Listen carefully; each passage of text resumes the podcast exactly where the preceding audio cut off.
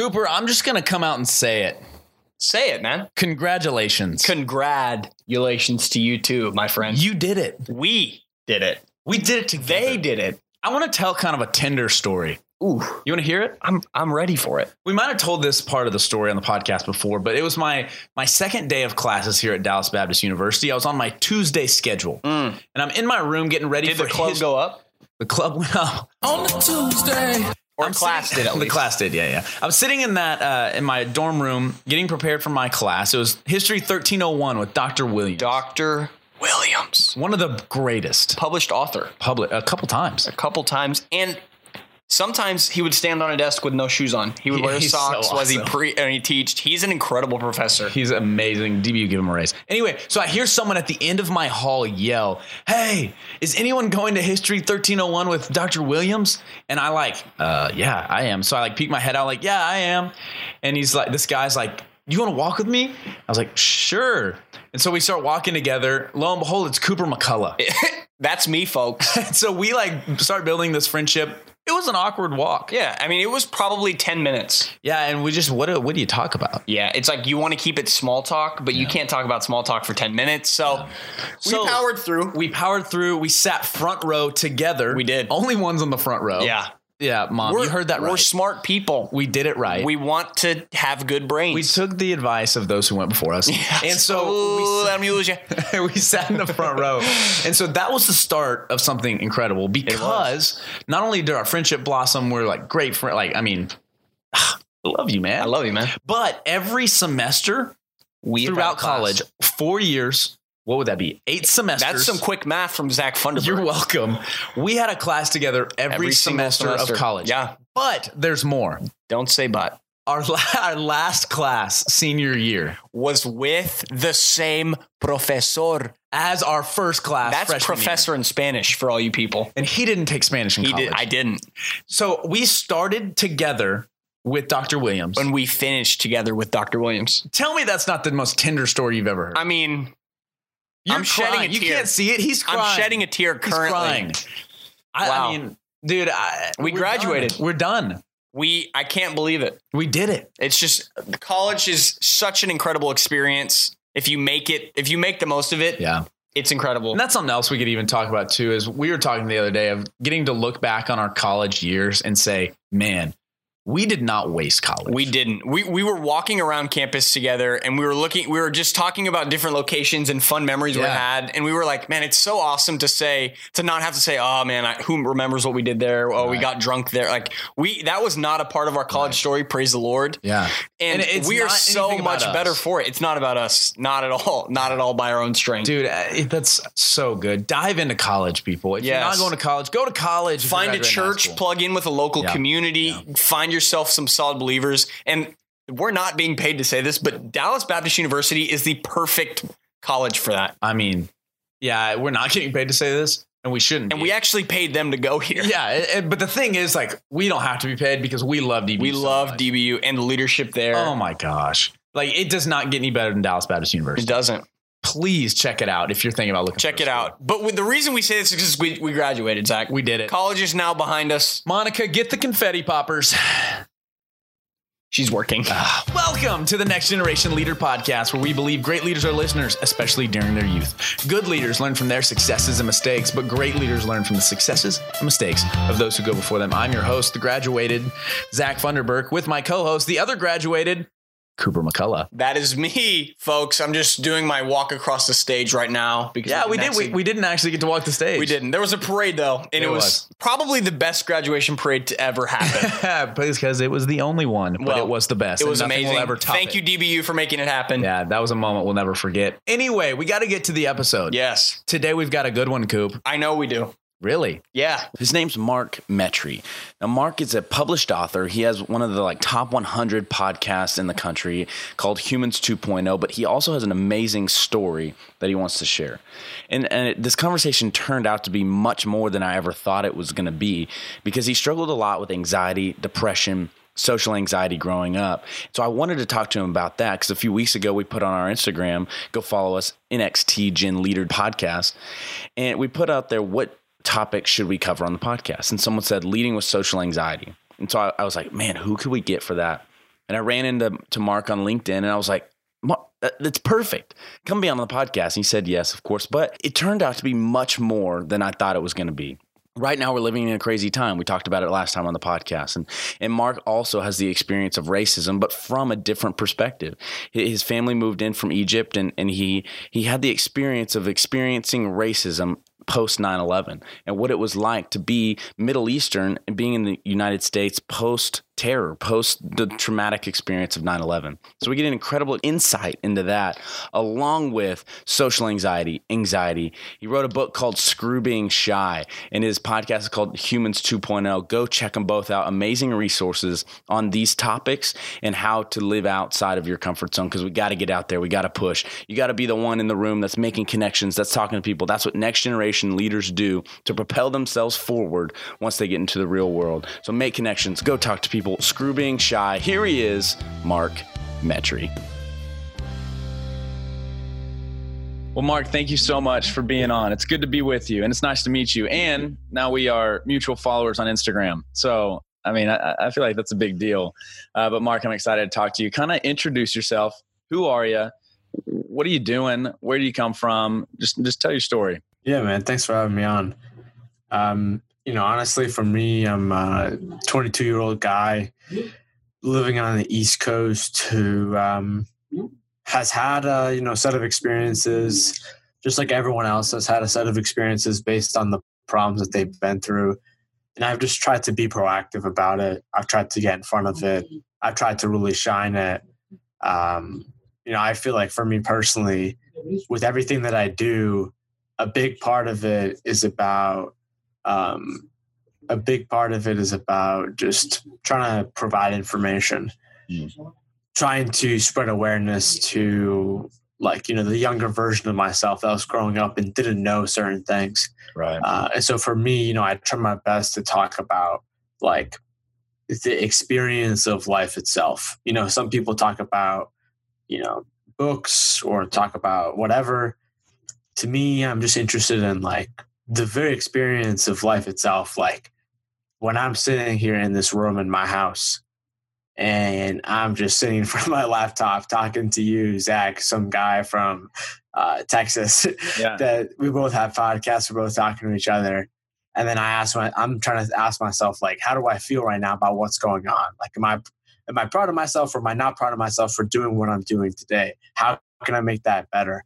And so for me i feel like because I grew up and I faced a lot of things like social anxiety, uh, anxiety, depression, obesity, health problems, a wide variety of things. I feel like I'm just now trying to get proactive about it because the reality is, is what I learned is, you know, a lot of people that are our age, they're 22, you know, a lot of those people that are out there like wasting their life to a degree, they're lucky because it just hasn't hit them yet. Right. And what I mean is like everyone is just moving throughout their life. And a lot of times we don't stop what we're doing. We don't stop to ask questions until like it, something breaks down. Right. And so for me, I'm I'm lucky I had that early on in my life. You know, I'm really lucky I experienced a lot of different problems. You know, I remember one time I was like like I said, obese. I was suicidal. I was socially isolated myself. Uh, I always had social anxiety growing up, but um, you know, I faced some real times where, like, going back to life itself, like how you experience it, not necessarily how much money you have or how many followers you have or uh, what what property you own, but just in terms of living it, that can be very different. Because I remember for me, like, part of what it is that I talk about is that when I was younger, I you know, my my parents immigrated from this country from Egypt to America. They came here with like 200 bucks. We like lived very much like the immigrant low lifestyle. So I never really had any money. But as I was getting older, I uh, I made a decent amount of money. I started making six figures when I was like 15, 16. And you know, really that showed me that you could have a lot of money, you could have a lot of like social respect but at the end of the day, if you don't deal with the problems that you can't buy yourself out of, mm. you can't like download this thing, you can't like read this one book to get out of, that that's what it comes back to. you know, at the end of the day, like, you know, I've had people on my podcast from like billionaires to the co-founder of Netflix. You know, pe- people say like, you know, I, I had hundreds of millions of dollars in my bank account, but yet I was suicidal and I was going to like kill myself. And right. so for me, based on like a lot of the issues that I've just talked about and I've been through in my life, and what I've seen a lot of leaders today talk about their different various like mental health struggles that's what I try to focus on because to me, that's kind of what I see as the root mm. of like a lot of problems in our society. Whether you have money, whether you don't, uh, it comes back to like how is your how is like your brain operating? Because that's really what creates your reality. It's obviously not it's not just your brain, but um, yeah, that's that's kind of me, man. I just yeah. kind of really like talking about these things. So I have a I, I have a podcast. I'm an author. Yeah. Uh, I'm on an Amazon Prime documentary series. Uh, I sit on the board of a nonprofit. Uh, I run a nonprofit. I do a lot of different things, but ultimately, everything I do comes from that perspective. Right and just wanting to help people too. I, I, love what you said in there about money and the grass is always greener and, and people are always chasing that the ever moving goalpost, especially of money. And, and, once you get there, there's always something else you want. There's more money you want. And, and I think that's a huge testament to that because you can't, I love what you said, you can't buy your way out of mental health issues. You can't buy your way out of stress. You can't buy your way out of these things. So you have to deal with them. And, and I think that's something that you did very yeah. well at, a, at an early age. And then now getting to, to share that story with people. So kind of tell your, your story of anxiety, depression, and, and kind of what social anxiety is. What it, what did that look like for you, and and kind of what age did that hit? Yeah, and the reality is, man, is that you know when I talk about these things, like I'm I'm nobody special. A lot of people go through these issues, but the reality is that people just don't talk about them. You know, because you know if you start talking about some of these deeper ideas aside from society's shallow layer of conversation then people start to think of you differently. Then people start to make fun of you. People right. start to clown you because you talk about this issue that you have. Um, and so, you know, I feel like that is very much a toxic cycle that a lot of people are uh, are in. But for me, I've been able to kind of get out of it because I literally lived every single day of my life in like the most extreme social anxiety where I was constantly just like questioning myself. I had no confidence. I could never talk to anyone in general mm-hmm. except for like someone who I had known for like a while. Uh, and even then, I would only show them, you know, like sides to my to myself that I wanted, which I think a lot of us have that problem. Um, but I kind of went through almost what I I think of it as like a simulation for like ten years of my life I like every room I walked into, every environment, every time I stepped into people, uh, my brain would just always tell me like, dude, you suck. Like people don't like you. Um, like you shouldn't talk. And then every time you would try to talk, your, your body would go into this, uh, emergency fight or flight response and your throat would get tight.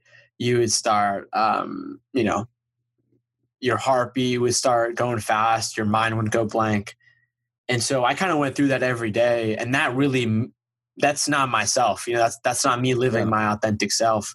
And so i kind of went through this simulation where i wasn't myself for like 10 years. And you know for me like i didn't really i never really did any drugs or alcohol or party or anything like that obviously. Um, one because my parents told me I had not to then i had social anxiety. Right. Um, and so for me like the way that i tried to escape it was just through the internet. And I remember I got on technology, played a lot of video games. Uh, I, I did some productive things and also uh, like played a crap ton of video games. Like I'm pretty sure I spent more hours playing video games than I did like working on myself, just like in, in, in regular life, like working on like building some video game character than building my own character. Right. Um, and so yeah, I mean, I I kind of went through that, and I feel like I felt the real uh, consequences of that and I, for whatever reason, whether it's because I'm more sensitive or my genetics or whatever it is, I just began to see the issue with a lot of these problems that I had very early on in my life. And by the time I was about like 18 years old, I kind of like fell down into what I think was kind of like my rock bottom of where I, I, I like became depressed for like the first time seriously in my life my lifelong social anxiety that I had since forever, trying to uh, move into like social isolation. And I was in college at the time. I was living with like roommates, but I just never talked to anybody. Right. Uh, and then I beca- got obese. I gained a ton of weight. All of a sudden, I just became obese. It was crazy over a period of a couple months. Then I got into like alcohol, drugs, partying. And then, you know, I kind of like got lost for like a couple months. And in that period, I kind of feel like I hit my my rock bottom where really I began to realize that like I began to under understand like the deeper element of of life, like everything I've been talking about and why things have been happening the way they have for like the last 18 years of my life. Right. And I basically realized that if I didn't like do something about it, then I would literally just be like a statistic. Because um, at that time, I remember being suicidal.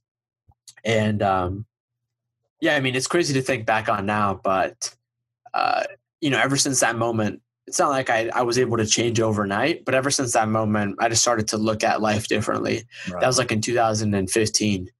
Um, and then, yeah, ever since then, I just slowly started to take various steps yeah. uh, to go about it. But yeah. That's cool. I think th- there's kind of two ways I want to go with that. Two things you talked about. One were the escapes for you as video games, and then it kind of progressed to the alcohol, drugs, partying, and then you're away. There's escape side, and then there's the isolation and, and the not talking about it. You said you lived with roommates, but you never talked about it, and so you just were able you were able to bottle it up until it exploded i'm, I'm assuming at some point. So go first for escapes. For you it was video games. For other people it might be i mean it's alcohol it's drugs it could be pornography whatever it is you oh, yeah. escape from reality and, and it go it takes your mind away from the things that are that hurt you the things that stress you out the things that take up so much space in your mind. Uh, how do we fight that? How do, how do we not run to escapes and, and we just be authentic yeah. be real yeah, for sure. I think I think pornography is a big one, but um, you know, for me, the way that I feel about it is it's all about like your pain management, and like, so what a lot of people don't understand is that pain is essentially like nature's vehicle for pushing advancement for pushing progress forward. Meaning like you know i think a lot of uh i think a lot of like uh, people in like the self-help space and like like confidence industry I, I feel like a lot of people talk about like oh you should you should just be like happy all the time.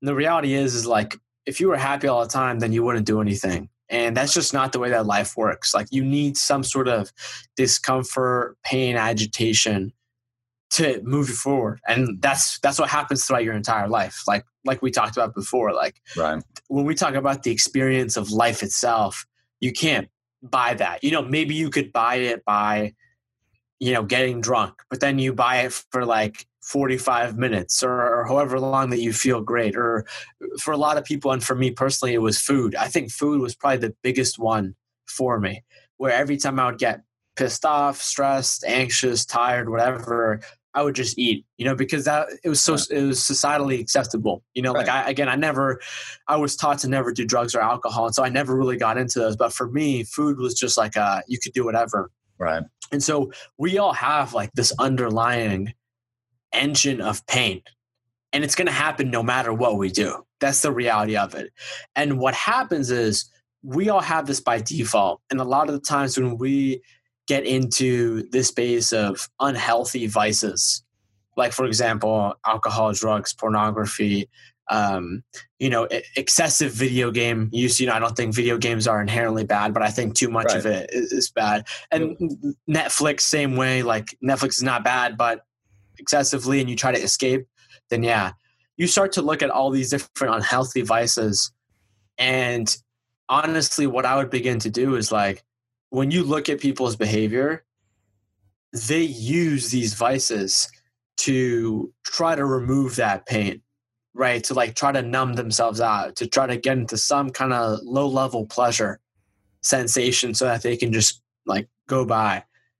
And, um, you know, the reality is, is that's not the greatest thing to do because one, a lot of these vices, if you do them in excess, they're unhealthy. And so, right. so they'll start to affect you in other ways.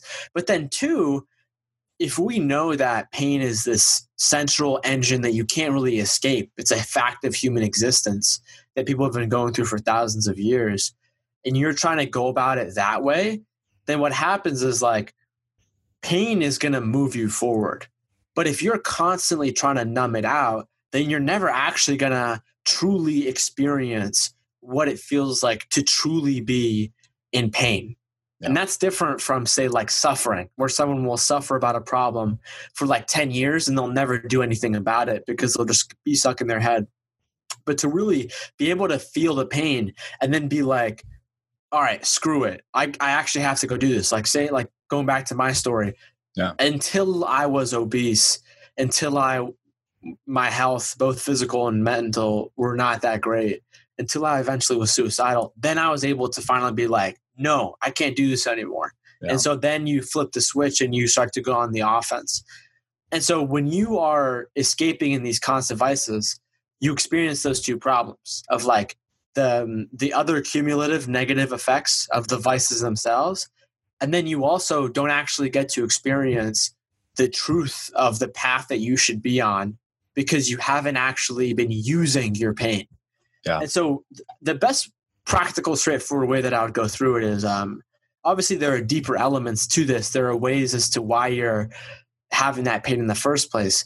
And so for that, I would say go read my book, Screw Being Shy, because I, that's say, like a super long answer. The title of your book. But yeah, but but what I'd say when it comes to practically looking at it, I would just say is like start try to like take your unhealthy coping mechanisms and try to start to switch them out for healthy coping mechanisms. You know, like for example, instead of um, you know buying a ton of junk food and eating a ton of unhealthy food that is going to affect your health in many different ways maybe you actually realize that you're eating because you're bored and you actually like eating maybe because it puts you around people like you eat with your family or you eat with your friends and you like that social connectivity. Right. So then maybe you swap that out with like you know i don't know you start to learn how to cook and you like cook with a friend or something.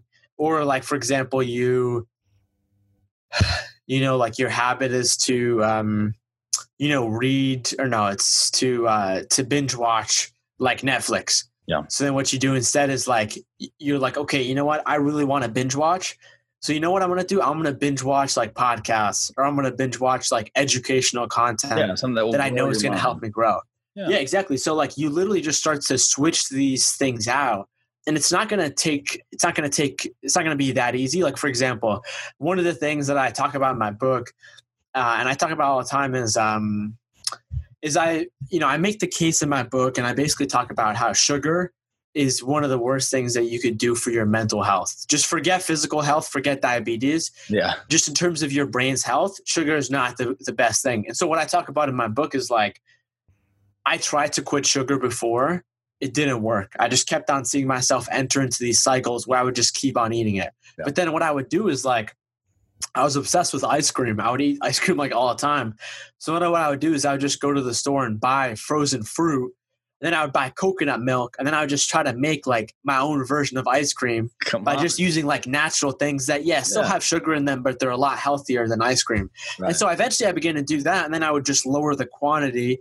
And then I got to a spot where I didn't really want it at all, and then I got no pleasure from eating that ice cream but rather I experienced a deeper sense of fulfillment and happiness that's deeper than a shallow sense of pleasure by trying to like make something myself and trying to like explore and, and, and like share it with other people and stuff. And so practically that's what I would say to yeah. look at it. Yeah. yeah, and that pleasure that you're you're seeking after through video games, through any of these uh, escapes or these islands that you can go to, they're temporary, just mm-hmm. like you said, and they don't last. Uh, and I kind of want to move into the other side of what you were talking about is not talking about it. You lived with roommates, you lived with guys, you lived with people, but you never were able to talk about it because the self isolation or the self shaming, even that it, they're going to look at me differently if I tell them my my weaknesses. I'm not going to lead out of my weaknesses because they're going to look at me differently. I mean, what would you tell? Obviously, that's that's wrong. It's not healthy. But what would you tell to people who are either one living in that or they're approaching that soon because of what, what they're living in? Yeah, of course, man. And um, you know, some of those people that I lived are, you know, like my best friends now. And it's just so crazy to think back, but you know, honestly, what I would say is like, you know, when you look at social anxiety, you know, everyone has social anxiety to some some degree. Right. Uh, at least if you're like smart and you're able to to pick up on a lot of other other people's cues. But you know, what I would say to someone is like, you need to understand the way that opinions and judgment and criticisms work. Right. And that can be really hard to like logically understand, but the the perspective that I try to take in the book is um so I think for me when I actually began to like do do the research, look at the data, look at the studies, look at what smarter people than me like scientists and um and like scholars are saying. And you begin to like again go back to the idea of like the experience of life. Like when you're when someone's listening to this or watching to this how are they actually feeling when they are um, you know their experience themselves? And when you experience uh, social anxiety that greatly affects your experience and the case that i make for my book is that when you really look at what that experience is that is about the combination of basically, you know, your brain secreting different brain chemicals, uh, neurotransmitters that are firing, interacting with the environment, your senses picking up on the information, sending it to your brain, the various biological feedback loops that you have in your body interacting with your mind, and the people you interact with. And so when you look at it from that perspective, um, you start to look at those brain chemicals. You start to look at those neurotransmitters. And then you start to look at the brain itself and you begin to realize that, you know, social anxiety is not something that is new. Social anxiety is one of the most ancient fears that we have had ever since humans have existed. And our brain has picked up on these cues, has picked up on these patterns for thousands of years. And one of the ways that the brain is able to um, really create this reality is it uses this system called cognitive biases and distortions. And essentially, what this is is, you know, if you Google, for example, like uh, cognitive bias codex, mm-hmm. you will see a massive chart, a massive list of all the different ways in which your brain essentially takes like these back doors, like these shortcuts. And what I mean is like the same way that like if you're on your computer and you want to copy and paste something from a website into a document, you know, you could go to that website, you could highlight it, you could right click on your mouse and hit copy, go to the document, right click, hit paste, or you could just highlight it and hit control C and then go to the document and hit, and hit control V. Right. Your brain does that in, in the same way of how it deals with the experience of life itself. So, as an example, you know, there's the most common one that most people will well know is the negativity bias, where essentially your brain has learned through thousands of years of your parents, your parents before them, your parents before them, all the generations before you, that negative information is more valuable from a survival context, from the perspective of, you know, if 10 people walk up to you today um, and they, uh, you know, 10 people walk up to you today, Zach, and nine people say, you're awesome. But one person says, dude, you suck, right? Or like your podcast sucks, or like whatever you read on social media. Right. You're probably gonna your brain is to focus and obsess over that one negative comment and that's because your brain has just been inherently been given that you didn't really necessarily create the pattern to value that negative information and focus on it rather than focus on the nine other pieces that is way more that objectively speaking your experience of life is judged better because those nine people said you're awesome. One person said no you have a negative experience now.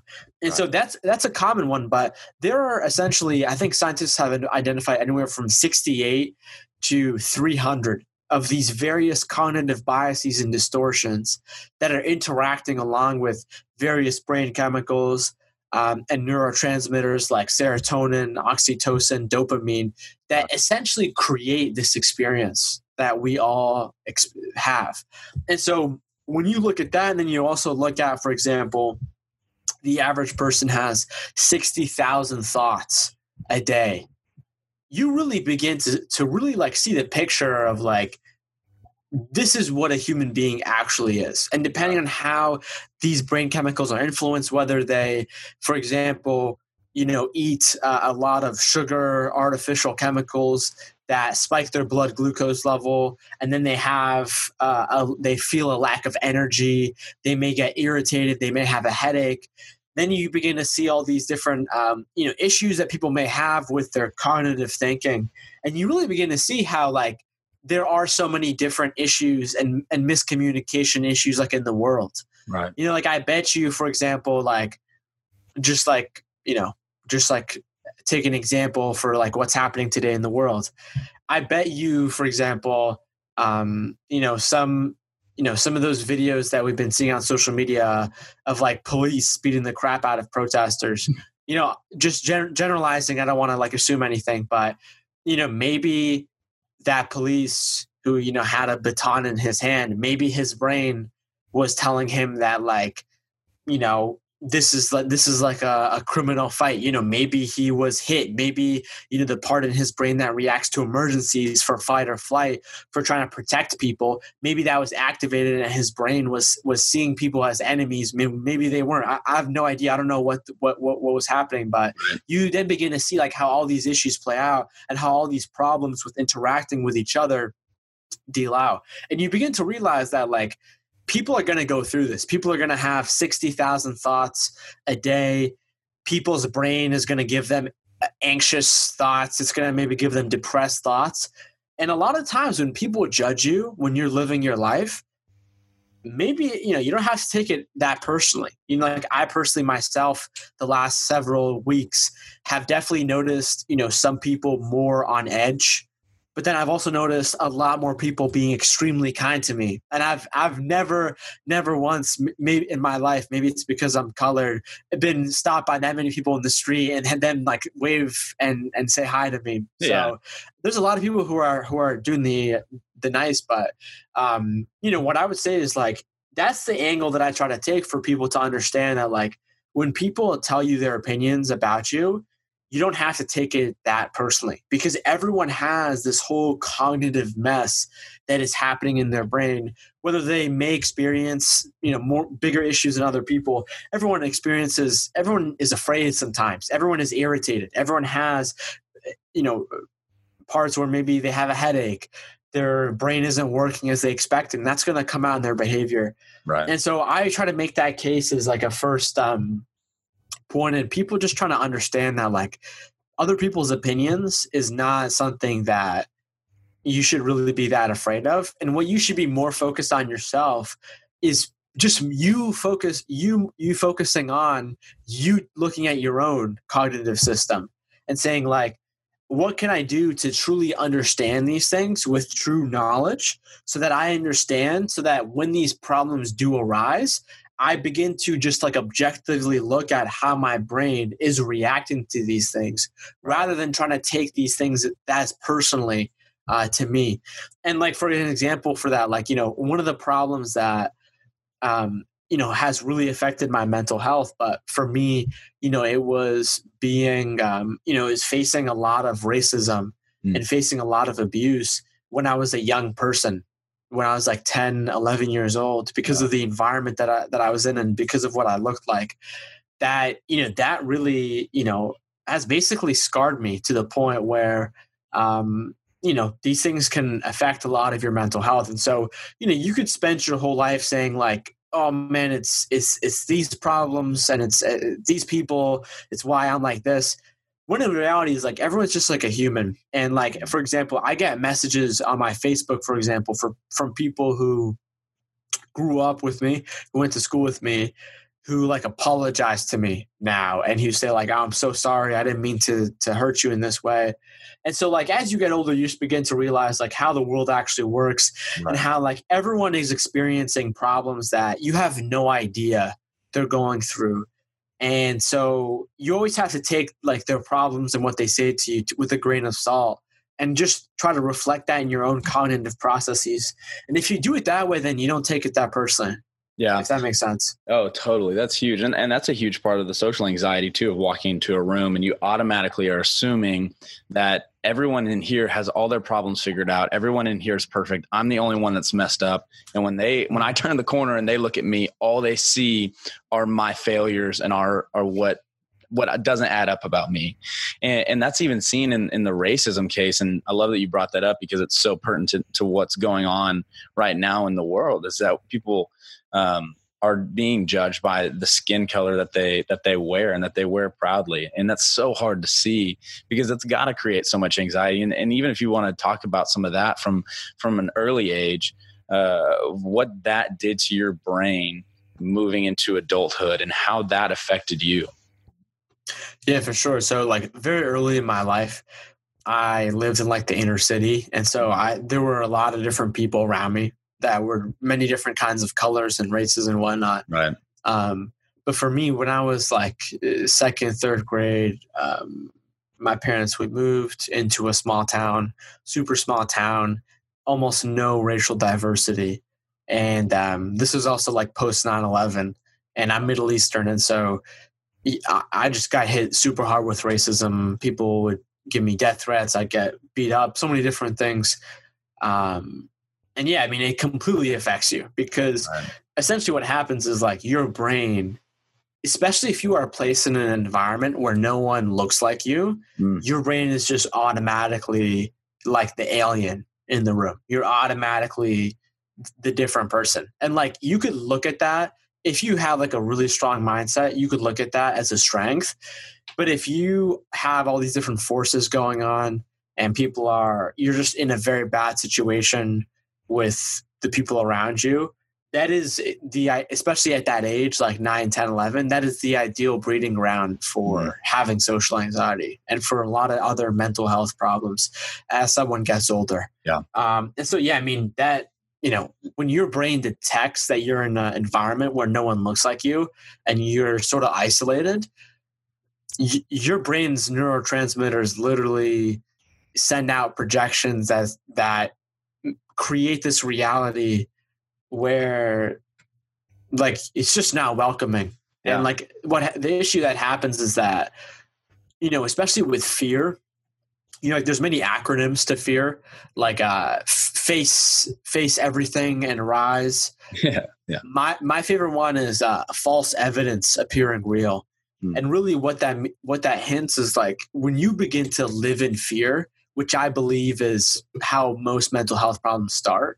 Right. You literally begin to live in this different reality where you begin to face these cognitive distortions and biases to a point where you just start to experience things that I don't want to say aren't aren't real or aren't actually there. Not like as if like you're hallucinating, but your brain just starts to assume so many things about life before they happen that you really see the negative in everything and that literally influences like what you see out of your two eyes and like for example in my book i mentioned a study that i forget was done out of which university but they literally measured this where people who were more depressed they literally saw like life in a much more kind of black and white like visually speaking like like dark and white they they weren't able to see like vibrant colors, things right. that could stick out to them. And so um, that's an example of just like how much this can affect someone. And um, and yeah, I mean, I think I think for the most part, um, I think for the most part, you know, I, have been talking about a lot about like what's been happening in the world because you know, for me, someone who focuses a lot on mental health, you can't talk about mental health unless you address the underlying systems that created the problems themselves. And so, race, uh, acceptance, problems with um, the police in low, poor communities and how they're trained, a lot of these things are the ideal breeding grounds for um, just poor mental health. You know, when you look at, for example, um, like just our society, and you look at, for example, like you know where we put our money. Like for example, uh, Martin Luther King, he has this quote. He says, uh, budgets are moral receipts. Yeah. He says that um, you know, if you really want to look at where people's heart and like their actions are, look at how they're spending their money. Yeah. And when you look at our society, like the amount of money that's spent on um, like education, resources regarding to mental health, that's like one percent of what we spend on um, like law enforcement, police. Yeah. Obviously, we need police 100%. But when you just begin There's to look a lot at of things, layers to that conversation too. Yeah, for sure. But when you but when you look at that conversation, um, it just means like what are we putting our priorities totally. towards? And when you look at that, it just makes sense as to why we are seeing a lot of these different um, issues too. And then when you also look at, for example, like if you are poor, um, you know, they've done studies that show, you know, your IQ and your cognitive processing is much, much lowered than, for example, if you know how you're going to pay your bills next right. month. And so you see all these different factors. You also see the fact that a lot of people uh, have a lot of these other health issues like obesity, like uh, dementia, like um, heart disease, like um, various autoimmune issues. Yeah. Uh, because people eat a terrible diet that heavily, heavily influences your mental health. Right. You begin to see uh, to look at all these different issues and like, yeah, racism is one. The community, what our society places importance on, our environment, our diet, all these different things, and you really begin to see how you know whether it's social anxiety or whether it's a different health mental health issue these things are very common for that reason and the reality is is like until we start having these conversations and then actually addressing them taking action these things aren't going to change and if and if if we don't these things are probably going to get worse especially yeah. when you look at like covid-19 how people have spent so much time indoors how substance abuse has increased suicide and then you combine on you know just so many different kinds of disruptions you know i, de- I definitely think what's happening in the world today i definitely think um, i definitely think uh, it, it's a good thing that uh, needs to happen but i think it's going to cause a lot of pain in the short term and a lot of uh, asking ourselves a lot of the tough questions that we've haven't been asking ourselves or, or at least been dealing with for hundreds of years mm-hmm. so um, yeah, it's going to be an interesting way to to yeah. see how that pans out. But I'm, you know, I'm glad that I have the platform that I do. Yeah. I'm glad that I get to speak on a lot of the issues that I speak about because, um, you know, these things need to be addressed in our society. Because if they don't, the problems are just going to get worse. Yeah, and I think you steward your platform so well and in being able to bring awareness to people who are dealing with social anxiety, dealing with anxiety, dealing with depression or or any just the public in general, dealing or being in a room with someone with social anxiety, being in a room who's anxious about their race or their skin color because that's so important for people that honestly that look like me need to know that the problems the yeah, micro exactly. if you will.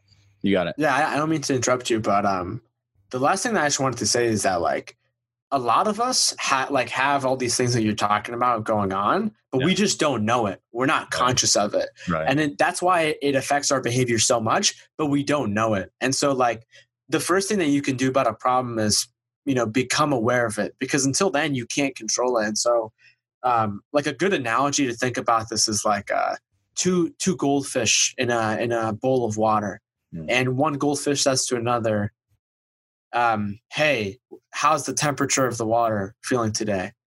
And the goldfish says, wait, what's water?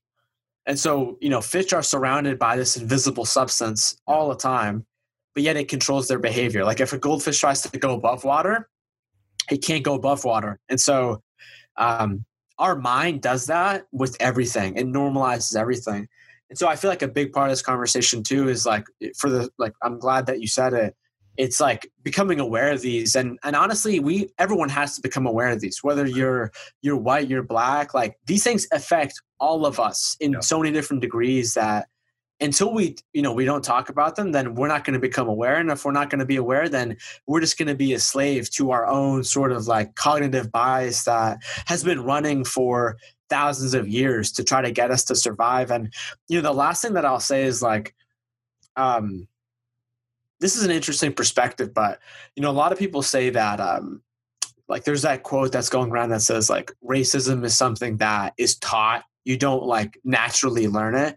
I definitely think that's true. I definitely think that like for you to be like, oh, I, I don't, I'm going to treat someone different because of the color of their skin. Right. Um, you know, that is something that I mean to me kind of seems weird, uh, but it's but it's common. But I think a big part part of that is like for the longest times, our brain, when you look at it from a science perspective, and I learned this from Malcolm Gladwell. Yeah. We lived in like our own countries that didn't have any diversity. You grew up and everyone around you looked the same. Right. And now we live in a very much globalized world, especially in America, where there are so many different kinds of people from somewhere, so many different places. And so, which is awesome. Uh, that's amazing. Yeah, that's awesome. But there are like very real factors that I think totally. we just need to be educated about that I feel like most people um, don't know. And I feel like that's causing a lot of problems between people that are like good hearted and would agree with each other, but just are miscommunicating because of like a lot of these things that we just need to learn.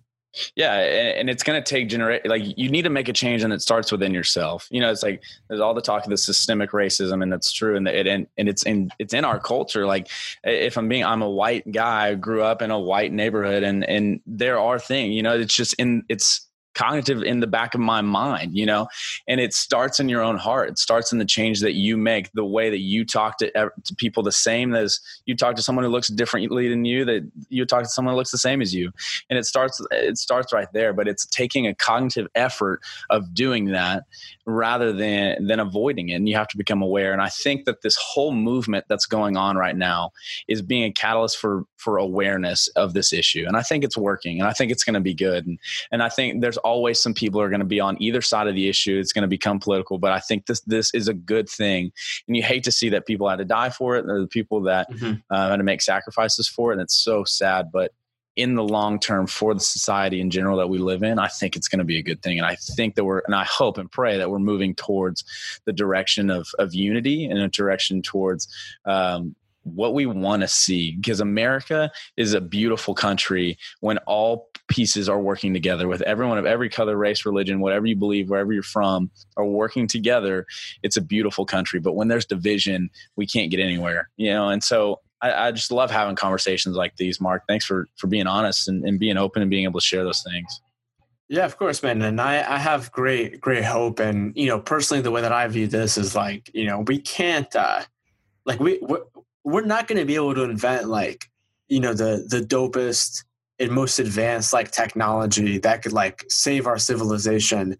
if we are still arguing on things like what color you are. You know what i mean? And so i feel like what what is happening especially with other things that are happening in the world i think it's it's really all connected. You know like we experience this uh this pandemic we experience various um you know things going on with the government with this now with with racism systemic racism and then you know I, I, I honestly you know wouldn't be surprised to see if like a month two months down the road like something else happens you know yeah. and i think a lot of it is just like we've gotten to this point where because of technology we are now granting at a default level this level of awareness. Right. but i think that there there can be a lot of issues with that too. You know i think that a lot of people can manipulate the media to make to manipulate people's views to make them think that this group is doing something or that group is doing something. And so obviously there are going to be problems with it but i just feel like everything is happening. It's very much like this natural uh, awakening that i think is just going to come in stages and I think that we are very much far from that being over.